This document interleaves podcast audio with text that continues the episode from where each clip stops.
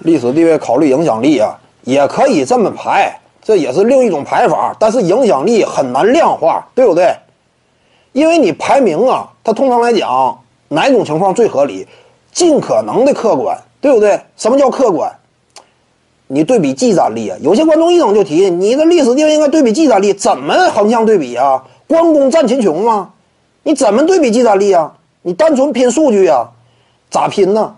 不同时代的篮球，那威尔特张伯伦当年五十加二十五，场均五十分，那是不是历史第一人呢？你不能这么说呀，那不同年代嘛？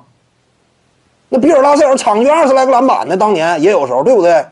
无法进行横向对比。关公战秦琼，不同的规则。你拼硬实力，你说技战力这玩意儿怎么量化？无法具体量化。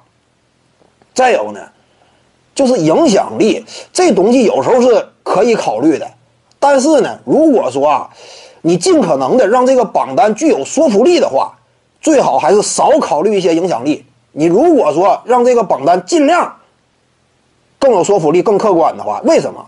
因为影响力这个事儿它也不好量量化。你说怎么量化？科比和詹姆斯他俩到底谁影响力大？这玩意儿你能说谁高谁低啊？你说科比高，詹姆斯球迷也不同意，而且人家也不见得说就举不出来一些具体的数据去进行证实。迈克尔乔丹呐之类的。包括特雷西·麦格雷迪呀、阿伦·艾弗森呐，你如何量化？这无法量化吗？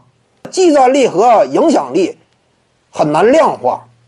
什么东西好量化？客观取得的荣誉成就，这个是客观的，摆在那儿呢。你一数，掰掰手指头都能查过来的。所以这就是原则嘛。各位观众要是有兴趣呢，可以搜索徐静宇微信公众号，咱们一块儿聊体育。中南体育独到见解就是语说体育，欢迎各位光临指导。